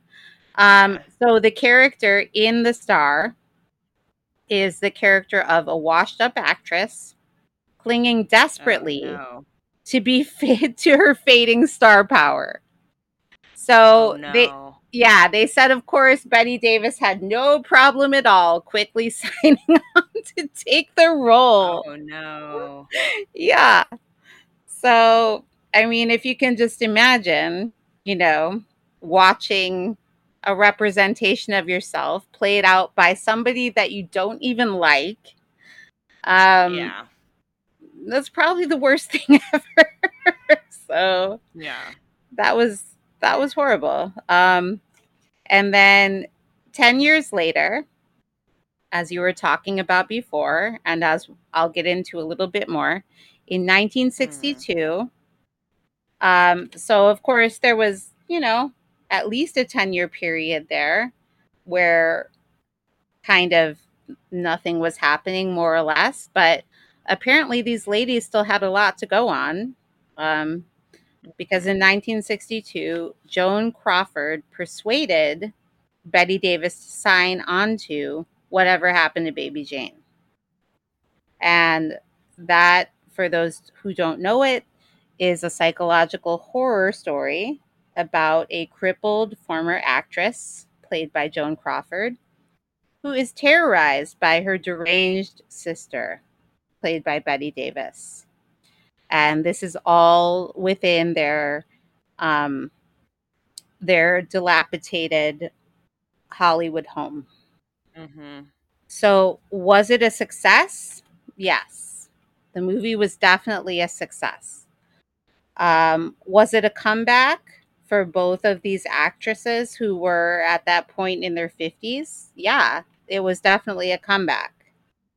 But was it also a public document of their real life rivalry? Most definitely. It was that. And did they intend it that way? No, of course. I mean, who would...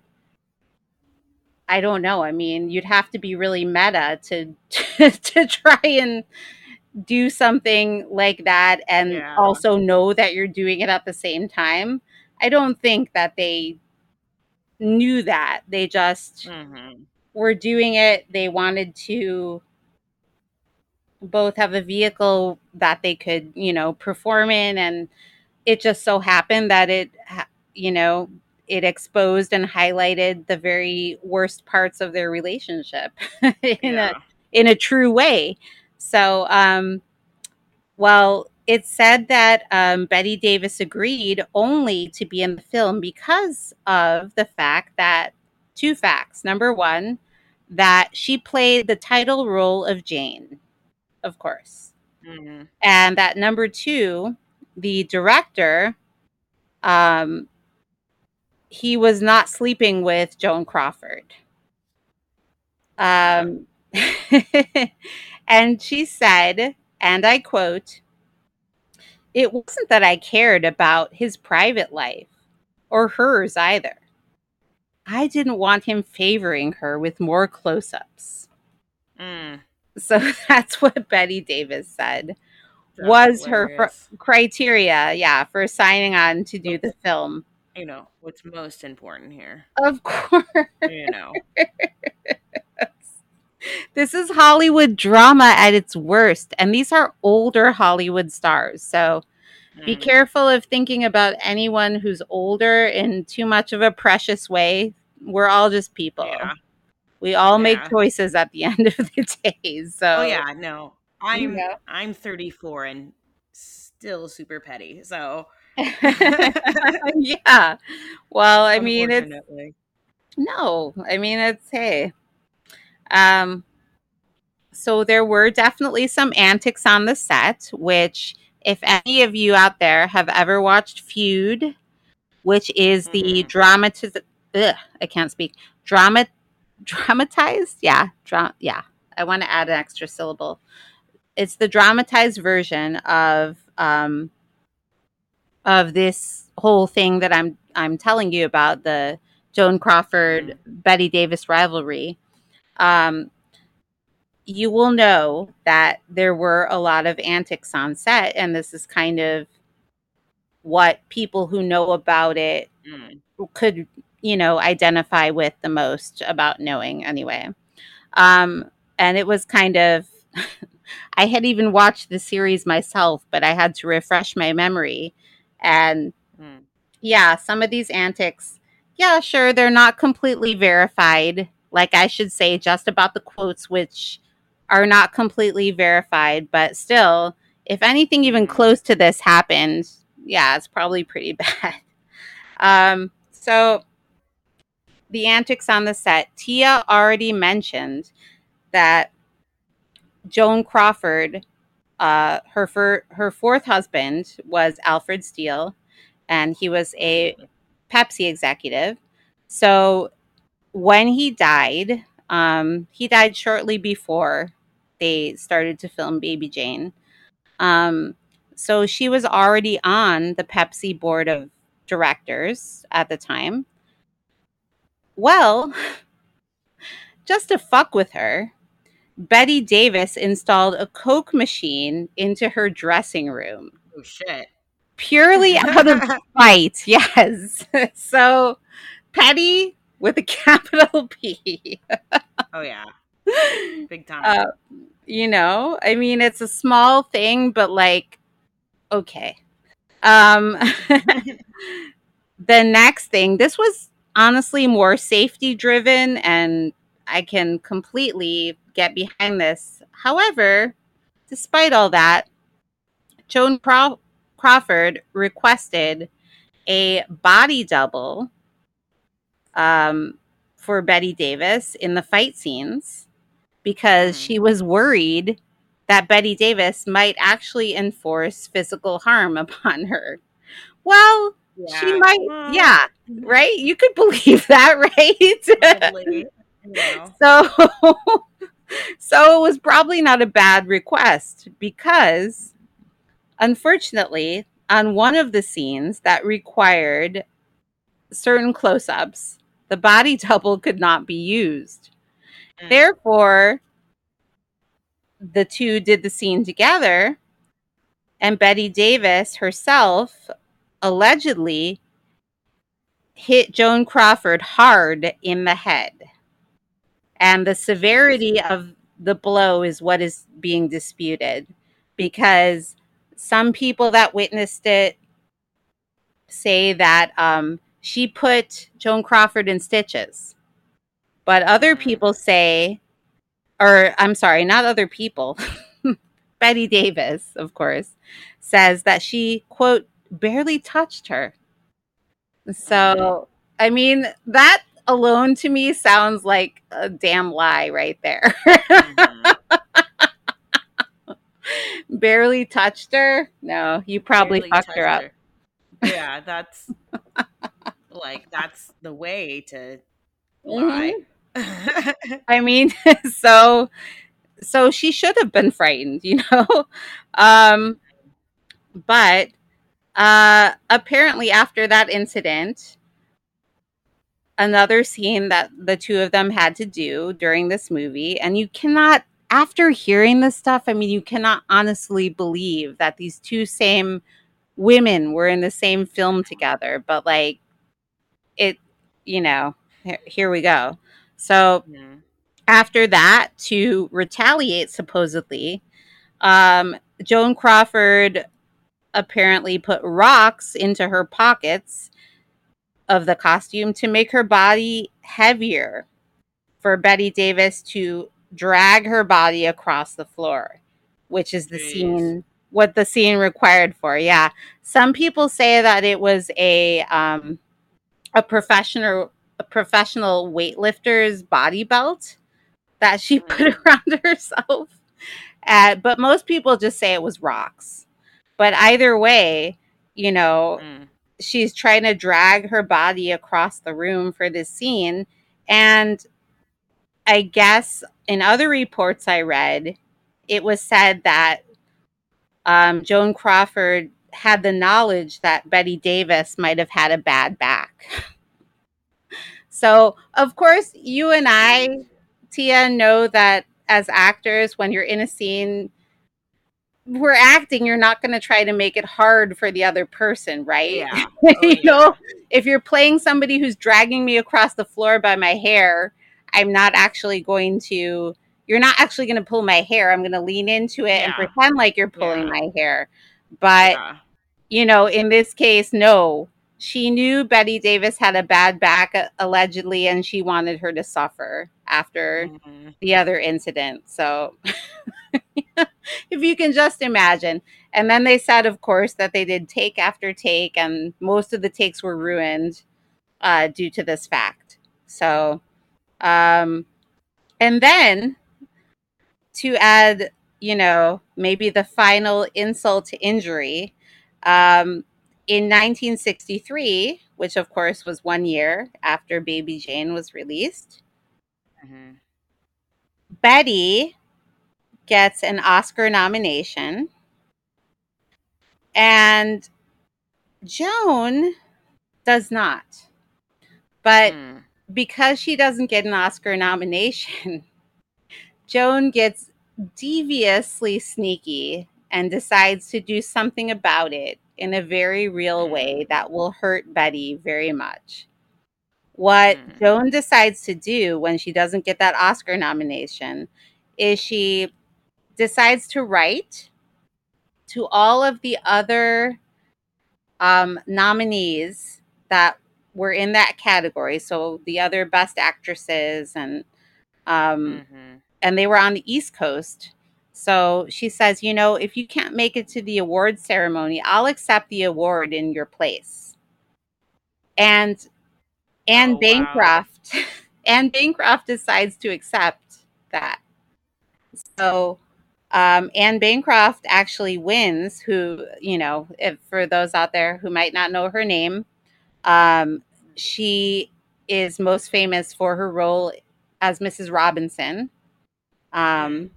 In the film with Dustin Hoffman. Now, what was it called? The Graduate.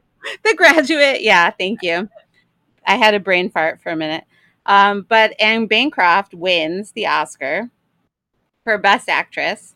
So, yeah, she tells Joan Crawford, yeah, that's fine. You can accept my Oscar. I'm not going to be at the ceremony because she's on the East Coast. She doesn't want to go back to the West Coast.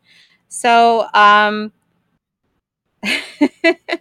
so the category gets called Best Actress. Of course, then all the nominees' names are up. But then when Anne Bancroft gets called, then Bette Davis has to watch Joan Crawford walk up to the stage and accept the Academy Award.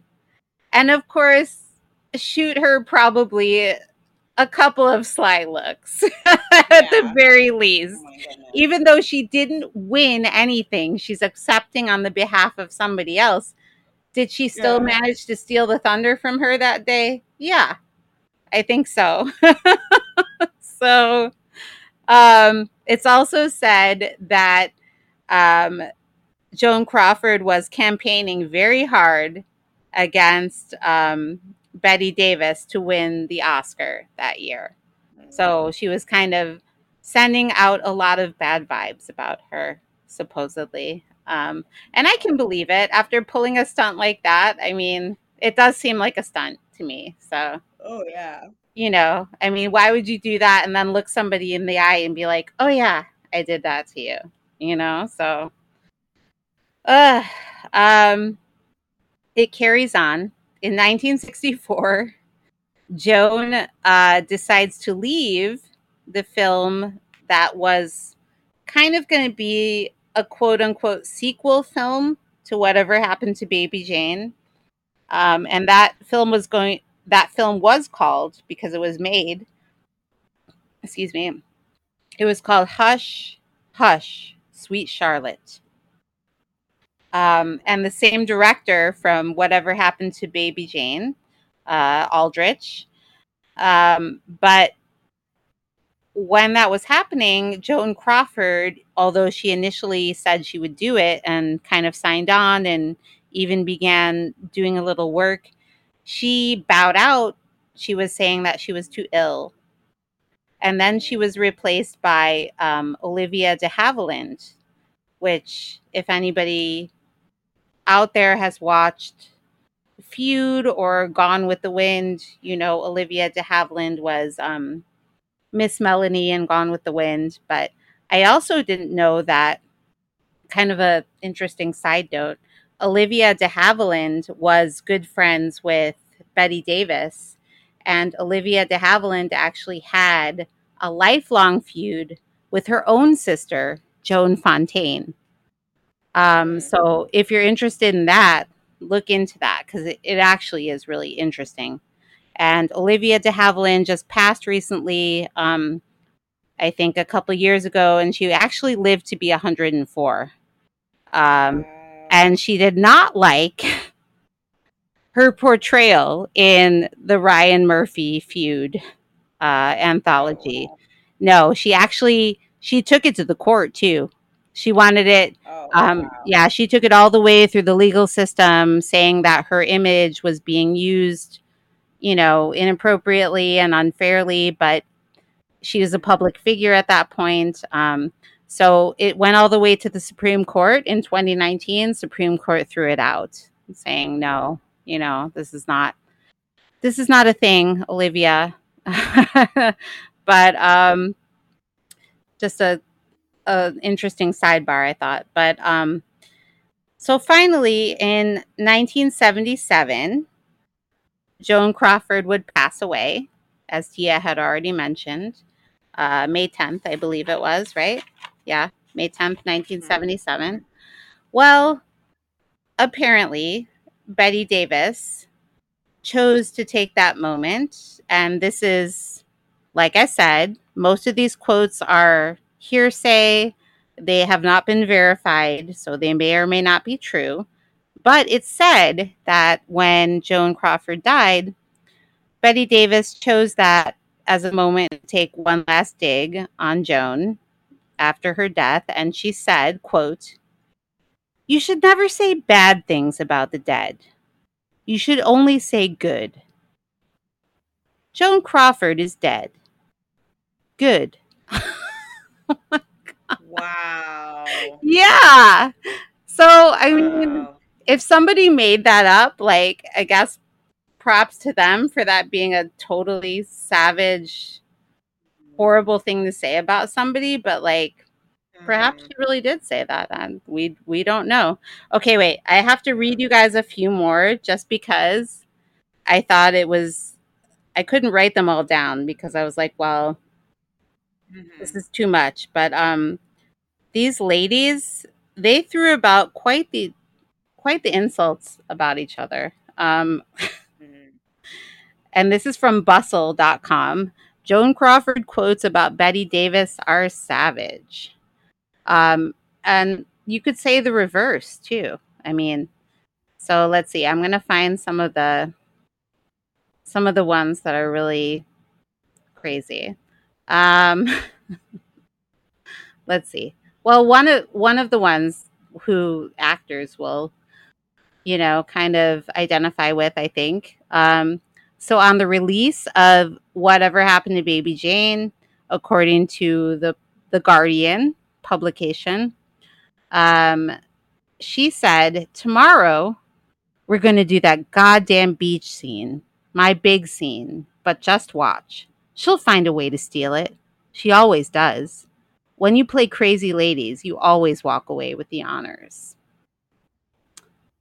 Wow. Yeah. Let's see. Wait, there's some better ones. Oh, I love this one. If she really said this, like, oh my God. Okay. So this is from, Joan Crawford again. And she said, "Bette is a survivor. She survived herself." Wow. Yeah. Wait, this is probably one of the worst ones. Okay, so remember I told you about the film Star, where Bette Davis was supposedly playing a version of Joan Crawford? This is what she had to say. "Of course I heard she was supposed to be playing me, but I didn't believe it. Did you see the picture? It couldn't possibly be me. Bette looks so old and dreadfully overweight." Oh, no. God. Savage. Wait, let's see. Okay, let's see. Oh, my God. They say so many bad things about each other. It's, like, hard to, like, go through them all. Wait. Let's see. Well, this is about Baby Jane. And still from Joan Crawford. "Oh, I love competition. I really think that competition is one of the great challenges of life. And we must have challenges. Otherwise, we don't grow. I think with Bette Davis in Baby Jane was one of the greatest challenges I've ever had." I mean, I guess it's not really a savage burn, but it did speak to the fact that, you know, she did, and that's the thing about these two. They did allegedly respect each other as actors. Even though I think Bette felt more full of herself, definitely, than Joan Crawford. But at the same time, you know, they said these horrible things about each other. So, okay, wait. And now I just have to give you the other side. That was from Bette. So then there's... Let's see. There's the ones from, "I have always felt her greatest performance is Crawford being Crawford." Let's see. She, oh no, that's Joan Crawford. Sorry. Oh my God. Bette Davis, "I wouldn't piss on Joan Crawford if she were on fire." Oh no. Oh no. Yeah. Okay, I already read you the quote about her being dead. Oh yeah, this is another really biting one. "She, Joan Crawford, has slept with every male star at MGM except Lassie." Oh my God. No. "Joan always cries a lot. Her tear ducts must be very close to her bladder." Oh, no. Oh, here. This is the...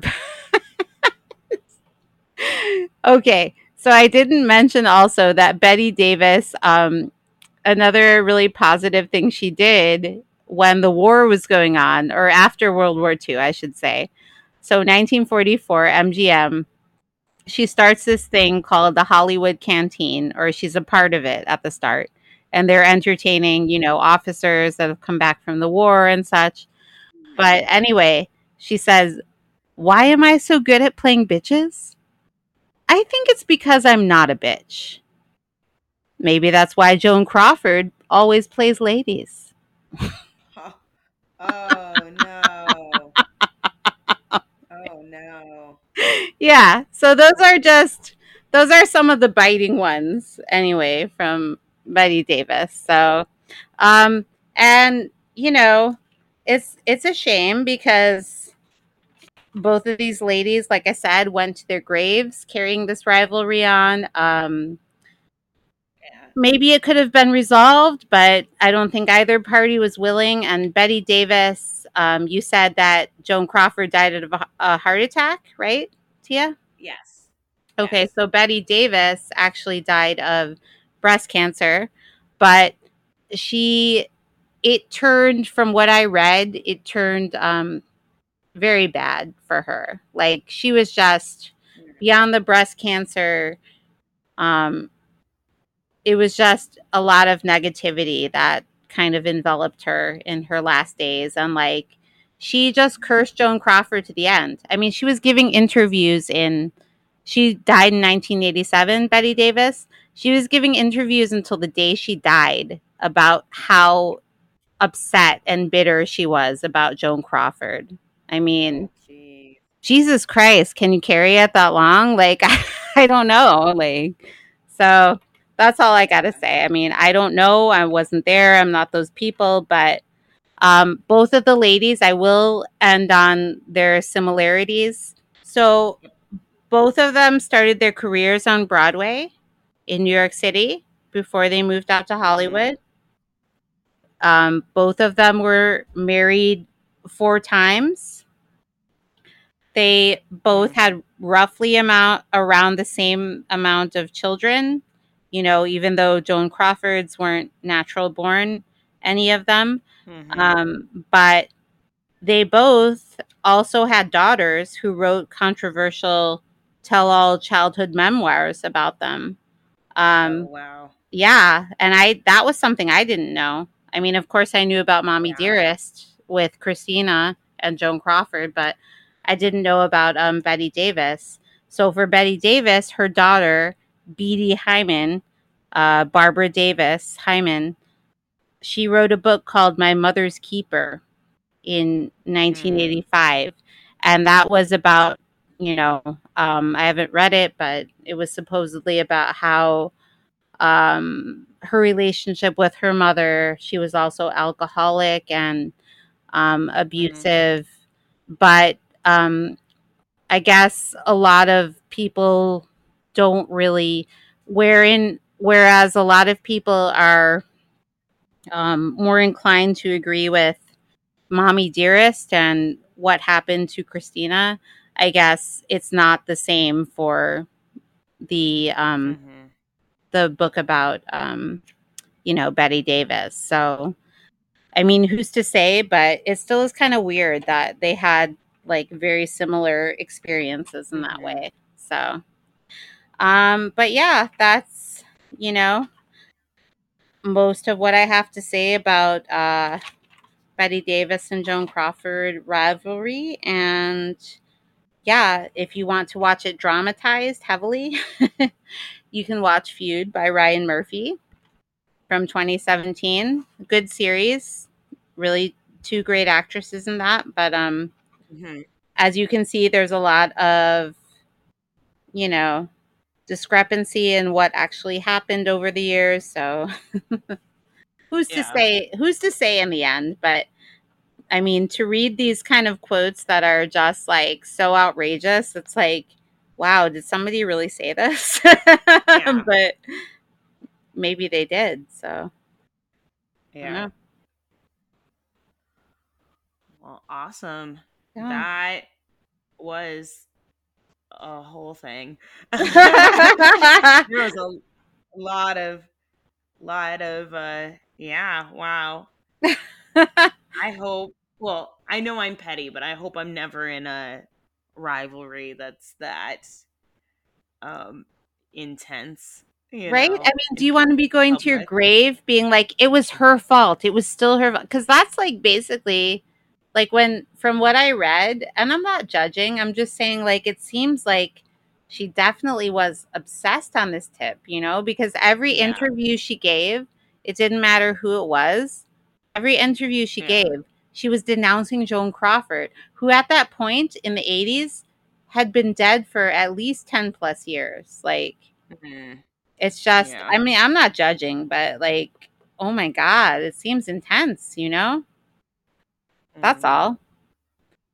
I don't know. There's people that in my life I won't speak to right now, but like, yeah, sure, I could hold a grudge, but like, I just don't, I don't want to deal with all that, you know? Like, I just don't, like, but it's understandable. Yeah.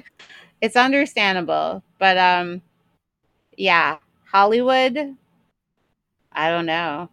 That's crazy. What can you say in Hollywood? Everything is great. I think that's the perfect way to end the episode. Yeah. Hollywood is crazy. It's kind of crazy. We love it still, but it's crazy. Yeah. We do. I mean, if it wasn't crazy, we wouldn't have much to talk about. No. On the podcast. Right? What about Peg Entwistle? Oh, my God. Bette Davis saying that was the reason why she wanted to become an actor.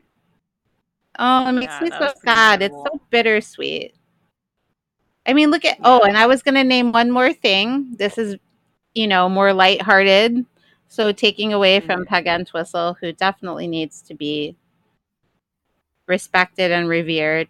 But I was thinking about it, and I was like, oh, my gosh, why... Okay, Bette Davis. Then I was thinking, oh, wow, she even got mentioned in Madonna's Vogue. But guess who didn't?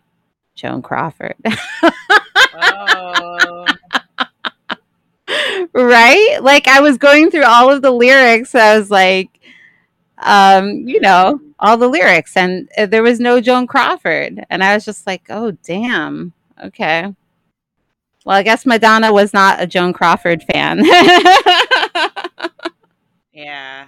Or is not. Wow.